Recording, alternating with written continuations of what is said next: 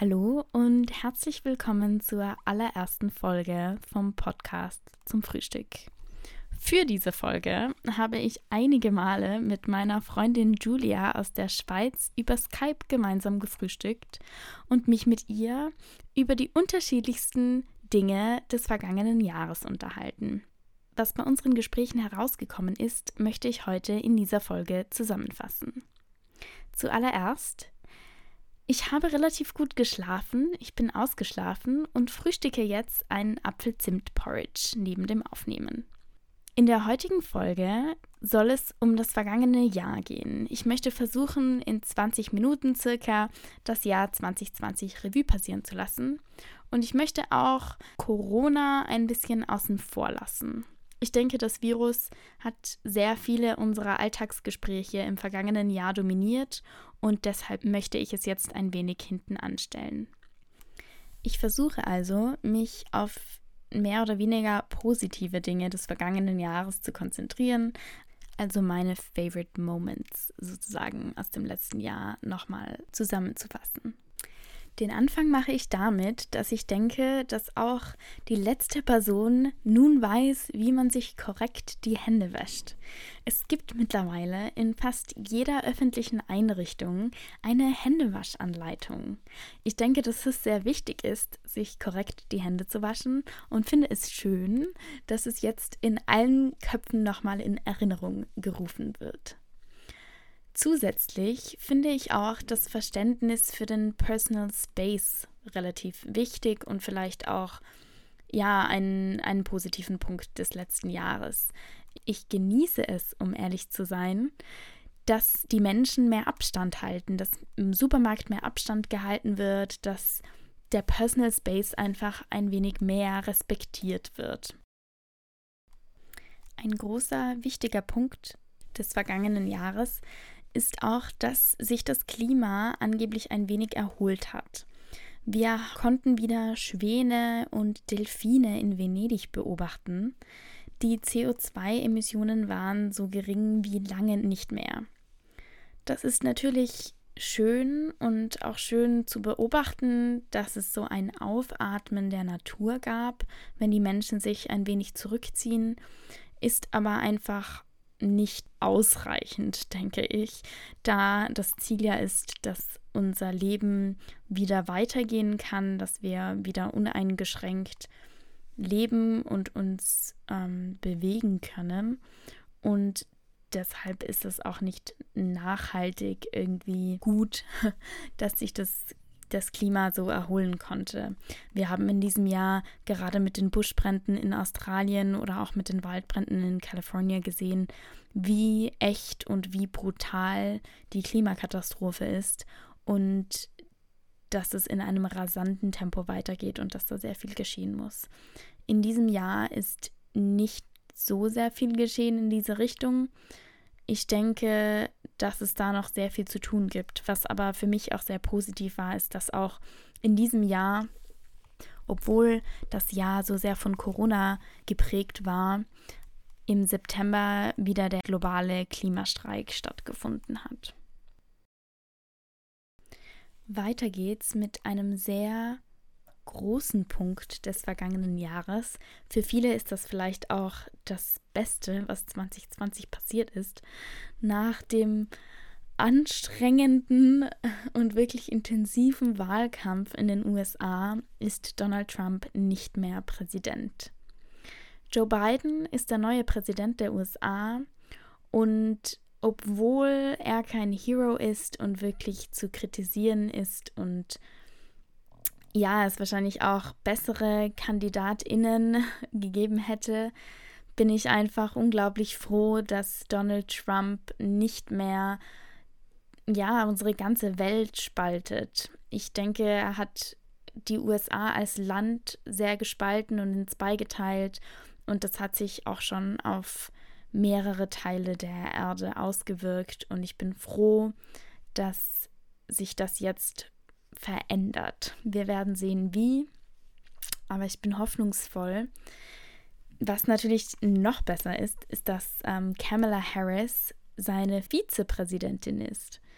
Kamala Harris ist ebenfalls kein Engel und auch zu kritisieren. Sie hat in der Vergangenheit viele Entscheidungen getroffen, für viele Sachen abgestimmt, ihre Meinung geäußert, mit der ich persönlich nicht ganz d'accord bin.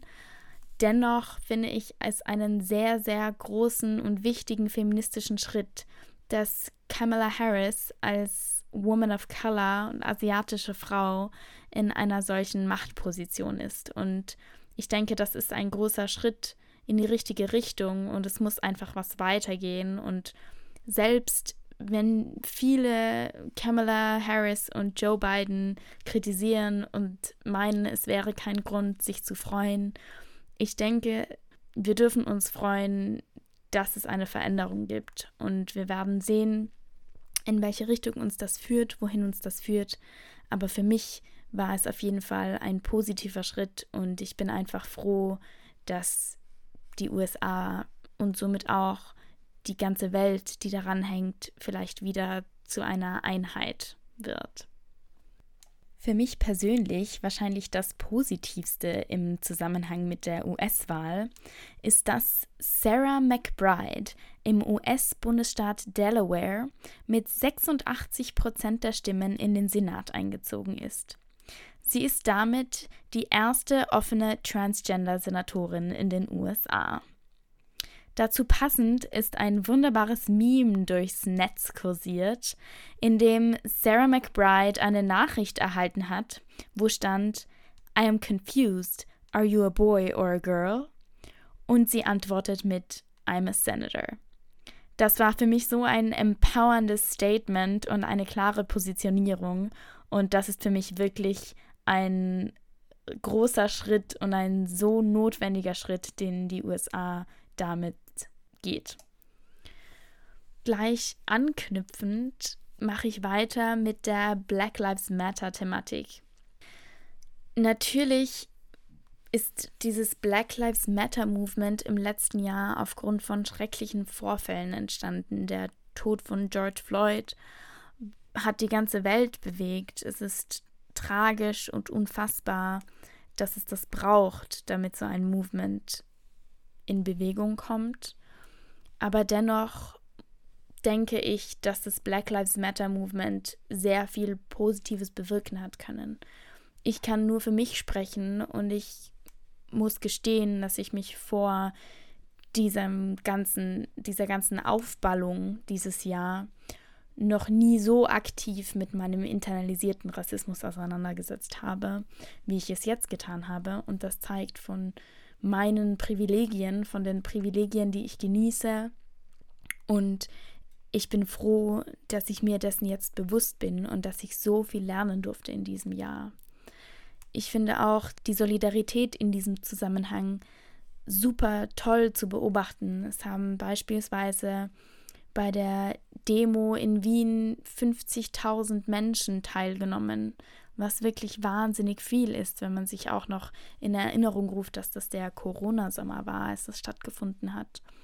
Und da ist auch so ein großes Gemeinschaftsgefühl aufgekommen und Menschen sind für andere Menschen und für sich selbst eingestanden und haben Forderungen gestellt, sind laut geworden, auch wenn es für vor allem für Betroffene super anstrengend war, emotional aufreibend und vielleicht retraumatisierend ich bin mir sicher, dass es was verändert hat und dass, dass es weitergeht, auch wenn die mediale Aufmerksamkeit jetzt nicht mehr so auf Black Lives Matter ist. Es ist in den Köpfen da und Menschen haben sich damit auseinandergesetzt, setzen sich immer noch damit auseinander. Damit einhergehend kann ich das Buch von Alice Hasters ähm, was weiße Menschen nicht über Rassismus hören wollen, aber wissen sollten, empfehlen. Es ist auch kostenlos auf Spotify als Hörbuch verfügbar. Ihr könnt aber auch gerne an Alice Hasters direkt spenden, falls ihr dafür bezahlen wollt. Zusätzlich möchte ich auch noch das Buch Warum ich nicht länger mit Weißen über Hautfarbe spreche von Reni Edolodge empfehlen. Ich selber habe das Buch noch nicht fertig gelesen, aber ich bin dabei und bis jetzt ist es wirklich super empfehlenswert. Und zusätzlich, was noch eines meiner Lieblingsmomente in diesem Jahr war, war, als ich gehört habe, dass Reni Edolodge in diesem Jahr als erste schwarze britische Autorin die britischen Buchcharts angeführt hat. Weiters hat mir Julia erzählt, dass in der Schweiz nun die ersten Schritte in Richtung gleichberechtigter Ehe getätigt wurden. In der Schweiz sollen künftig auch gleichgeschlechtliche Paare heiraten dürfen. Nach dem Ständerrat nimmt auch der Nationalrat Gesetzesänderungen an, welche die Ehe für alle ermöglichen. Bis zuletzt war noch umstritten, ob lesbische Paare Zugang zur Samenspende haben sollen. Nun sagen aber beide Kammern ja. Die Vorlage ist also somit bereit für die Schlussabstimmung. Somit ist die Schweiz eines der Schlusslichter bei der Gleichberechtigung gleichgeschlechtlicher Paare in Westeuropa. Wenn wir schon bei Schlusslichtern sind, können wir gleich überleiten zu Polen. Ein kurzer, aber sehr, sehr wichtiger Disclaimer an dieser Stelle. In den folgenden Minuten spreche ich wiederholt von Frauen. Gemeint sind jedoch menstruierende Personen. Da nicht alle Frauen menstruieren und daher nicht alle Frauen von den folgenden Gesetzesänderungen und Themen betroffen sind, und da auch Personen, die sich nicht als Frauen bezeichnen, menstruieren und daher sehr wohl von den folgenden Themen und Änderungen betroffen sind. Polen hat im vergangenen Jahr ein de facto Abtreibungsverbot eingeführt. Polen hatte bereits eines der striktesten Abtreibungsgesetze in Europa. Jetzt wurde es aber noch einmal verschärft. Das Verfassungsgericht des Landes Polen erklärte nun auch Abtreibungen bei Fehlbildungen für illegal.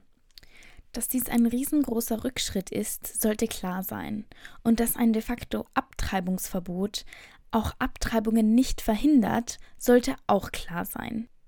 Schätzungen zufolge reisen jährlich etwa 100.000 polnische Frauen ins Ausland, um dort abzutreiben. Es macht also einfach überhaupt keinen Sinn, der Frau das Recht auf ihren eigenen Körper zu nehmen. Es ist einfach nur erschwerlich und lebensgefährlich für die Frau, wenn Abtreibungen bestraft und illegalisiert werden. Daraufhin haben große Proteste in Polen gestartet. Bei den Protesten geht es um mehr als Abtreibung und Frauenrechte. Momentan geht es quasi um alles. Um den Zustand der Gesundheitsversorgung, um die Lokalpolitik und um vieles mehr. Was ich daran jetzt als positiv sehe, ist schwer herauszufiltern, aber was für mich wirklich eindrucksvoll war, dass dieser Tage Menschen auf die Straße gehen, die das noch nie zuvor getan haben. Menschen stehen für Frauenrechte auf, für die Lokalpolitik, für ihre Rechte, für ihre Werte, für das, was sie vertreten. Und das ist gut. Hingegen in Argentinien wurde ganz kurz vor Jahresende noch Geschichte geschrieben. Jahrelang kämpften dort Frauenbewegungen für ein Recht auf Schwangerschaftsabbrüche. Am 30. Dezember 2020 hat der Senat des südamerikanischen Landes für eine Legalisierung gestimmt und gegen den Widerstand der Kirche. Bisher standen Abtreibungen unter Strafe, außer nach Vergewaltigungen oder bei Gefahr für die Gesundheit der Mutter. Das nun verabschiedete Gesetz erlaubt eine Fristenlösung. Eingriffe sind bis zur 14. Woche erlaubt, kostenlos im öffentlichen Gesundheitswesen. 30 Jahre lang hat Argentiniens Frauenbewegung dafür gekämpft. Eine ähnliche Initiative war noch vor zwei Jahren am konservativen Senat gescheitert. Dieses Mal wurde das Gesetz vom Präsidenten persönlich eingebracht. Schätzungen zufolge gibt es in Argentinien pro Jahr zwischen 300.000 und einer halben Million heimlichen Abtreibungen. Etwa 40.000 Frauen werden jährlich mit Komplikationen nach illegalen Abtreibungen ins Krankenhaus eingeliefert. Laut Amnesty International ist dies die Hauptursache für die Müttersterblichkeit in dem südamerikanischen Land. Argentinien ist mit dem neuen Gesetz das Vorreiterland für ganz Lateinamerika. Auch in Österreich wurde im vergangenen Jahr ein kleiner Schritt in die richtige Richtung gesetzt. Und zwar wurde aufgrund der Corona-Pandemie die Abtreibungspille Mifegyne leichter zugänglich. Nun können auch niedergelassene GynäkologInnen Mifegyne-Pille verschreiben. Davor musste man Ambulanzen oder Kliniken aufsuchen, um einen Schwangerschaftsabbruch durchführen zu können. Um bei Frauenrechten zu bleiben, schauen wir schnell nach Deutschland zum Gesetzesentwurf des Upskirting. Upskirting ist das heimliche Fotografieren unter den Rock und ist seit Juli 2020 strafbar. Der Bundestag hat den Gesetzesentwurf der Bundesregierung zum Persönlichkeitsschutz bei Bildaufnahmen in der vom Rechtsausschuss geänderten Fassung beschlossen. Dies ist auch im richtigen Abschnitt des Strafgesetzbuches und zwar als Straftat gegen die sexuelle Selbstbestimmung niedergeschrieben. Dies ist ein so wichtiger Schritt für unzählige Frauen. Das passiert öfter, als man denkt. Man denkt sich vielleicht traurig, dass es dafür ein Gesetz braucht, dass man einer anderen Person nicht unter den Rock fotografieren darf. Aber Frauen wurde immer zugeschrieben, dass ihre Röcke zu kurz seien, dass sie zu freizügig gekleidet waren und Männer sich nicht unter Kontrolle hätten. Und das war ja nur Spaß. Und jetzt ist das endlich gesetzlich geregelt und die Frau hat nicht mehr das Gefühl, dass sie selbst schuld sei. Wir bleiben gleich bei Frauen betreffenden Themen, weil es da noch viel zu tun gibt. Schottland hat als erstes Land der Welt für einen freien Zugang zu Menstruationsprodukten gestimmt. Das einstimmig im Parlament in Edinburgh beschlossene Gesetz macht die kostenlose Bereitstellung von Tampons und Binden für Frauen in öffentlichen Gebäuden verpflichtend. Julia und ich haben lange darüber gesprochen und haben uns die Frage gestellt, warum das für uns eigentlich nicht normal ist, warum das nicht überall so ist. Wir haben uns gedacht, Toilettenpapier wird doch auch gratis zur Verfügung gestellt. Das macht doch keinen Unterschied, ob man jetzt Toilettenpapier braucht oder Menstruationsprodukte braucht. Beides ist nicht wirklich eine Entscheidung. Da sind wir schon beim Thema Tamponsteuer. 2020 wurde beschlossen, dass die Tamponsteuer in Österreich halbiert wird. Bisher galt eine Luxussteuer auf Menstruationsprodukte. Für Binden, Tampons und andere Periodenprodukte beträgt die Steuer künftig nur noch, unter Anführungszeichen, 10 statt 20 Prozent. Sie werden damit zu Produkten des täglichen Bedarfs. Oh wow. Ich kann nicht wirklich glauben, dass es immer noch Menschen gibt, die nicht verstanden haben, dass Bluten kein Luxus ist und dass Kaviar, Lachs und Schnittblumen mit einem niedrigeren Steuersatz besteuert waren als Menstruationsprodukte, lässt mich wirklich nur noch zweifeln. Jede Frau menstruiert etwa 500 Mal in ihrem Leben und verbraucht dabei zwischen 10.000 und 17.000 Tampons und Binden. Auf ihr ganzes Leben gerechnet gibt jede Frau somit zwischen 1500 und 5000 Euro für Monatshygiene aus. Kosten für Schmerzmittel, Arztbesuche und therapeutische Mittel wie Wärmekissen etc. sind dabei noch nicht mit einberechnet. Als kurze Nebeninfo, das derzeitige EU-Schlusslicht in Sachen Tamponsteuer ist Ungarn mit 27% Steuern auf Menstruationsprodukte. Knapp dahinter sind die skandinavischen Länder Dänemark, Schweden und Norwegen mit 25% Im Gegensatz dazu spielt Kenia in der Problematik rund um Frauenhygieneprodukte eine Vorreiterrolle. Bereits 2004 entschied das Parlament, die Mehrwertsteuer aufzuheben. 2011 wurde auch eine Importsteuer auf Hygienepads abgeschafft, was dazu führte, dass die Kosten sanken. Von nun an waren Binden auch für Frauen mit niedrigem Einkommen erschwinglich. Zudem werden an Schulen seit 2010 kostenlos Binden zur Verfügung gestellt. In der Schweiz beispielsweise wird auf Tampons, Binden und andere benötigte Hygieneartikel eine Mehrwertsteuer von 7,7 Prozent erhoben und nicht der reduzierte Steuersatz von 2,5 Prozent, der für Güter des alltäglichen Eigenverbrauchs gilt. Spannend ist, für Viagra gilt beispielsweise der reduzierte Steuersatz. Ihr merkt wahrscheinlich, dass mir dieses Thema am Herzen liegt und dass ich denke, dass in diesem Bereich noch sehr viel passieren muss.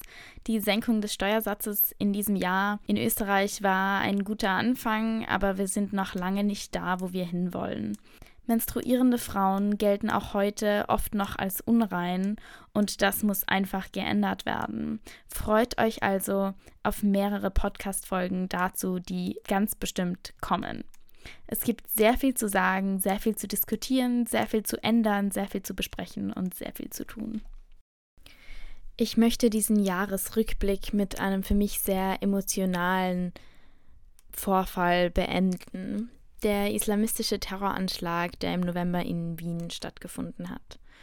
Ich habe, Gott sei Dank, noch nie zuvor eine so beängstigende Situation erleben müssen. Was passiert ist, war unfassbar und ist auch immer noch ungreifbar.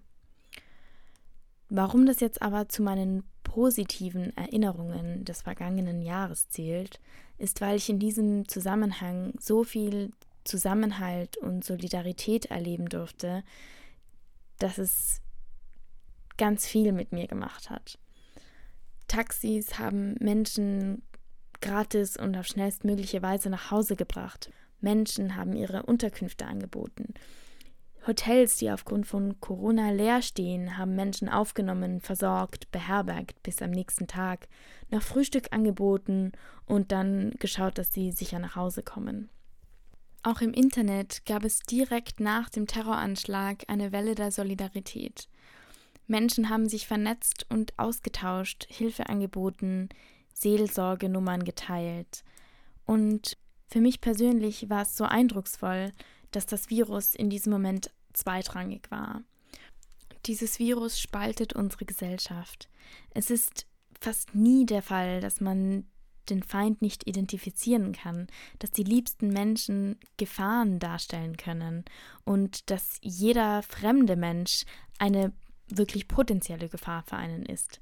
Und dass das in diesem Moment einfach keine Rolle gespielt hat, dass man Unterkünfte angeboten hat, dass man Menschen aufgenommen hat, ohne daran zu denken, könnte das jetzt mein Feind sein. Das hat für mich so eine starke Bedeutung, dass im Endeffekt, egal wie sehr sich alles aufwühlt, wie sehr ein Ja Menschen auseinandertreiben kann, im Kern, wenn es drauf ankommt, dann gibt es noch Zusammenhalt.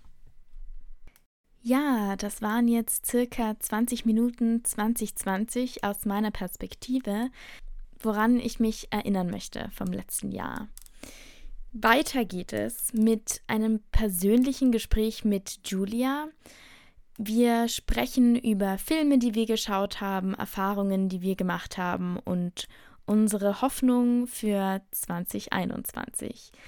Da es uns aber leider an technischem Equipment mangelt, ist die folgende Tonqualität nicht optimal. Falls ihr trotzdem Lust habt, bei unserem persönlichen Gequatsche zuzuhören, hört super gerne weiter. Falls nicht, dann danke ich euch jetzt schon mal fürs Zuhören. Ich freue mich über Fragen, Wünsche, Kritik, Anregungen oder wenn ihr mir euren Favorite Moment aus 2020 mitteilen wollt. Schreibt mir gerne auf Instagram at pod.zumfrühstück. Die Üs sind mit UE geschrieben. Oder per E-Mail pod-zum Frühstück, wieder Üs mit UE geschrieben, gmx.at. Bis zum nächsten Mal.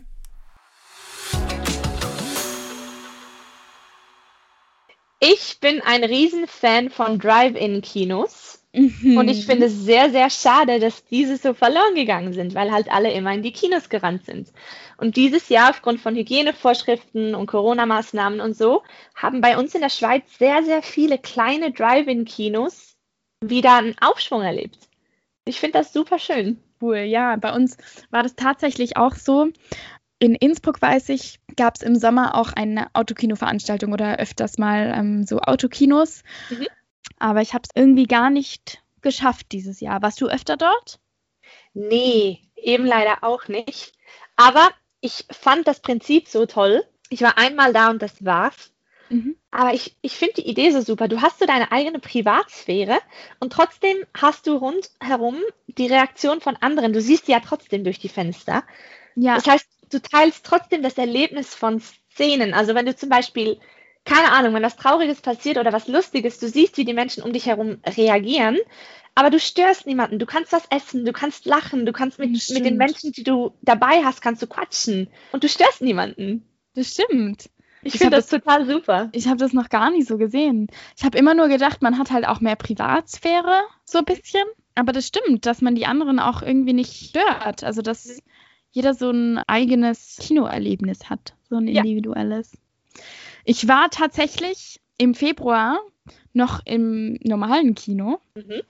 und habe den für mich besten Film 2020 gesehen. Also ich habe ähm, nicht viele Filme geguckt, muss ich ehrlich gestehen. Ich habe es mir im ersten Lockdown, vor allem im März, wirklich eigentlich jeden Abend vorgenommen, einen Film zu gucken, weil ich mir so nie Zeit dafür nehme. Und ich habe es auch im Lockdown nicht gemacht. Also keine Ahnung, wann ich jemals zur Serienschauerin oder Filmschauerin werde. Vielleicht wird es auch nie passieren. Aber es ist mir wichtig, diesen Film noch zu erwähnen, weil der 2020 rausgekommen ist und mich wirklich sehr geprägt hat. Der Film heißt Die Donal. Es geht um die österreichische Frauenministerin. Und dieser Film hat mich wirklich politisiert und mir die Augen geöffnet und mir irgendwie so einen Kick gegeben, mich noch weiter mit Frauenrechten auseinanderzusetzen. Und ich kann den Film jedem und jeder Person nur ans Herz legen. Ein Spielfilm oder eine Dokumentation? Nee, so eine Dokumentation, aber wirklich ähm, toll aufgesetzt, wo auch ganz viele junge Feministinnen zu Wort kommen. Und das oh, ist cool. echt voll, voll gut. Hast du einen Lieblingsfilm 2020? Ich musste da ganz, ganz, ganz hart drüber nachdenken, weil wir haben super viele Filme gesehen. Mhm. Aber halt irgendwie nur so leichte Unterhaltung. Das heißt, ich hatte wirklich Mühe mit einigermaßen intelligenten Filmen irgendwie anzutanzen, um diese jetzt hier zu erwähnen und irgendwie nicht ganz die Erscheinung zu machen, dass wir nur Friends geschaut haben das ganze Jahr, was ist auch egal. nicht der Fall war. Naja, ich habe drei gefunden. Oh, wow. Einer davon ist Hamilton, mhm. das Musical. Ja. Ich bin ein riesen, riesen Musik- und Musical-Fan. Dementsprechend hatte ich einen kleinen Fangirl-Geek-Moment, als ich gesehen habe, dass es ein, eine super gute HD-Aufnahme von einem Musical gibt und man die einfach schauen kann. Das war super. Richtig cool. Wo kann man das schauen? Auf Disney Plus. Oh, toll. Lohnt sich. Ja. Dann Hopkins, also ein Hopkins-Film, der heißt Solace oder Solas, ich weiß nicht mal, wie man den richtig ausspricht. Der war Wahnsinn, es ist so ein, ich hatte ein typischer Hopkins, ich weiß nicht, ob du Hopkins kennst, von der mhm. Filmeart her, ist so keine leichte Unterhaltung, es ist meistens so, ja, es, ich glaube, es geht rein theoretisch unter Psychothriller, aber es sind oh. meistens so ganz, ganz klug aufgesetzte, sehr raffinierte psychologische ähm, Netze quasi, die er da spinnt in zwei mhm. Stunden. Mhm. Und okay. der dritte Film, respektive die dritte Dokumentation, ist die von David Attenborough, Alive on Our Planet, mhm. auf Netflix. Die war super, super wachrüttelnd, wenn das jetzt ein deutsches Wort ist. Und dieser Herr David Attenborough hat es irgendwie hinbekommen, die Menschen wach zu rütteln, was wir verlieren an Klima und an Welt und Flora, Fauna, Diversität und wunderschönen Landschaften, wenn, je, wenn wir jetzt nicht irgendwas tun. Das würde mich auch interessieren, dass ich mir das mal angucke. Auf Netflix ist das, hast du gesagt, mhm. gell? Wir haben auf jeden Fall Filmstoff nachzuholen. Sehr, sehr, sehr gut. Der Lockdown geht ja noch weiter, zumindest bei uns. Da kann man sich schon mal ein paar Filme angucken. Ist so. Ich werde es auch versuchen. ja, Julia, ich würde sagen, ein sehr schönes Ereignis im letzten Jahr war auf jeden Fall, dass wir wieder Kontakt zueinander aufgebaut haben. Ja. Aber ich habe mir so ein bisschen Gedanken gemacht und so ein kleines bisschen versucht, mein Jahr Revue passieren zu lassen und mich auch persönlich so auf die positiven Dinge zu konzentrieren. Hast du da für dich auch so ein paar positive Sachen, wo du irgendwie sagst, das ist was Schönes, was ich im letzten Jahr für mich selber gemacht habe. Oder ich habe mal richtig bewusst meine Komfortzone verlassen oder ich habe was ganz Verrücktes gemacht, was im Endeffekt total gut war. Gibt es da irgendwas für dich? Hm. Ah, Komfortzone ist immer so ein schwieriges Thema, weil irgendwie merkt man es erst im Nachhinein, wenn man sie verlassen hat. So scheint Stimmt, es mir ja. zumindest. Ich glaube, das Einzige, was mir da in die Richtung einfällt, ist, dass ich im Frühling, so Anfang Mitte Jahr, habe ich meine alte Arbeitsstelle, mein, meinen alten Job gekündigt. Ich habe da meine Kündigung eingereicht, weil die Arbeitszeiten nicht gepasst haben. Es hat einfach nicht funktioniert.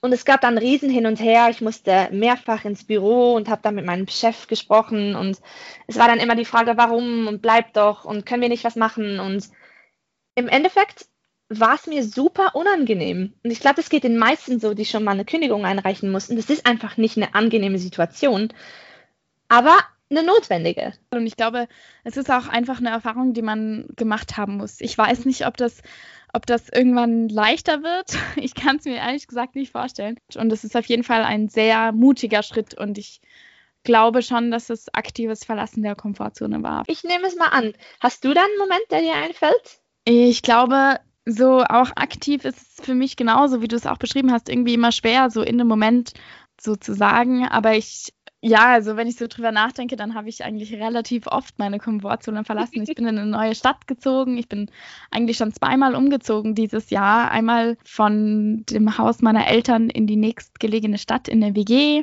mit neuen Leuten, die ich nicht gekannt habe. Also das war schon mal so eine Komfortzone verlassen. Dann bin ich nach einem halben Jahr wieder zurückgezogen, weil ich mir nicht mehr leisten konnte. Und dann bin ich ähm, in eine neue Stadt gezogen mit Corona und wo ich niemanden gekannt habe und Wahnsinn. Lockdown Lockdown, das war auch schon Komfortzone. Dann habe ich dieses Jahr mein allererstes Tinder-Date gehabt, was definitiv auch Verlassen cool. der Komfortzone war. Da muss ich nicht unbedingt nochmal hin. Aber so im, im Nachhinein äh, war es ganz lustig. Ah, cool. Ja, man muss alles mal versucht haben. Definitiv. Ah, Aber ich muss auch ehrlich sagen, ähm, vielleicht magst du dann danach auch nochmal so ganz kurz so ein Brainstorming machen irgendwie vom letzten Jahr weil ich habe ja schon ein bisschen überlegt, was alles so gut war und ich habe schon wirklich viele tolle Menschen kennengelernt und allein so die Stunden, die wir schon telefoniert haben in diesem Jahr, ja. finde ich wirklich wertvoll und schön und ja, ich habe lernen dürfen, ich durfte auch ähm, mich selber weiterentwickeln in diesem Jahr. Nichtsdestotrotz, ähm, ja, muss ich gestehen, dass ich echt froh bin, dass das Jahr vorbei ist. Ja. Und dass es mich wirklich auch müde gemacht hat. Und ich muss auch ehrlich zugeben, dass ich immer noch nicht mit dem Lockdown umgehen kann. der dritte Lockdown ist der schwierigste. Also der erste war ganz okay, der zweite war schlimmer, der dritte ist noch schlimmer. Also ich lerne nicht damit umzugehen. Ich habe auch keine Bewältigungsstrategien für alle ZuhörerInnen, ich habe keine Ahnung. Wenn euch Yoga hilft, super. Ähm, mir hilft nicht. Bananenbrot zu backen ah, soll ja. anscheinend helfen. Ah ja, genau. Ja, du warst ja Backqueen in diesem Jahr. Du hast ja Brot gebacken für, für gefühlt die ganze Schweiz. Ja, gefühlt, ja. nee, ich, wir backen immer Brot zusammen in der WG. Aber mhm. ich erfülle da das absolute 2020 Lockdown-Corona-Klischee von der selbsternannten Backkönigin. Aber ganz ehrlich, ich meine, Backen ist ja schön und gut, aber man muss nachher die ganze Küche putzen. Von dem her, ah, mach lieber Yoga oder geh spazieren. Es gibt viel weniger zum Aufräumen. Yoga, Leute, macht Yoga. Jawohl. Yoga ist the cure für alles. oh Mann, oh Mann, oh Mann. Aber hast du irgendwie auch so ein paar Schlüsselmomente, wo du irgendwie sagst, ja, okay, das war wirklich gut 2020? Oder kann das Jahr einfach weg? das Jahr kann definitiv weg, aber ich würde es auch nicht missen wollen. Allein so unser erstes Telefonat war super, super spannend, weil ich wusste halt voll nicht, worauf ich mich da einlassen werde oder was, was mich da erwartet. Das war super spannend. Ähm, es gab vieles, es gab ganz, ganz tolle Stunden, wie wahrscheinlich jeder der Zuhörer und Zuhörerinnen ein ähm, paar ganz tolle Stunden mit ein paar ganz tollen Menschen verbringen dürfen, inklusive meiner Familie. Und ich habe merken dürfen, dass es okay ist, Freunde zu haben, die man einfach nicht jeden Tag hört. Also so viel Zeit, wie man halt jetzt im Moment halt auch hat mit dem Lockdown, es ist okay, sich mal bei gewissen Menschen vielleicht eine Woche, vielleicht einen Monat, vielleicht drei Monate nicht zu melden. Das macht dich nicht zu einem schlechteren Freund. Mhm. Ja, das ist, glaube ich, eine wichtige Erkenntnis, gerade so mit diesem in Kontakt bleiben und wenn man eh nur über, über Handy und Social Media in Kontakt ist, dann wächst der Druck da irgendwie. Und mhm. ich glaube, dass es aber einfach von Person zu Person unterschiedlich ist, was einem da gut tut, wie oft man sich meldet und genau wie, wie eine Freundschaft einfach so bestehen bleibt, weil ich meine, mhm. wir haben es ja gut vorgemacht. 13 Jahre kein Kontakt. Und Ein here we go. Wir nehmen eine erste Podcast-Folge gemeinsam auf. Was war dein Highlight? Was hat dir die meiste Freude bereitet dieses Jahr so? Wenn du eine Nadel setzen dürftest. Oh Mann, ich habe echt, wie gesagt, tolle, tolle, tolle Menschen kennengelernt, die ich nicht missen will. Und ähm, ja, habe auch viele irgendwie so Challenges auch durch die Lockdowns irgendwie durchmachen müssen, weil man einfach nicht mehr so viel Ablenkung hat von allem. Aber wenn ich jetzt so ein Highlight setze, dann ist das vielleicht, ja, vielleicht ist das ein bisschen komisch, aber das ist, wie ich Silvester gefeiert habe letztes Jahr. Ja. Ähm, ich habe Silvester gefeiert mit einer Freundin von mir, die in Deutschland lebt und mit ihrem Freund und mit Freunden und Freundinnen von denen. Und das sind so tolle Menschen. Also ich hätte das nie gedacht, dass es möglich ist, sich mit Menschen zu treffen und mit Menschen zusammensitzen, die man nicht kennt, die man noch nie zuvor gesehen hat und so unfassbar wertvolle und tolle Gespräche zu führen. Also das war so schön. Ich bin, man muss wissen, ich bin jemand, der wirklich gerne früh schlafen geht, weil ich einfach immer müde bin.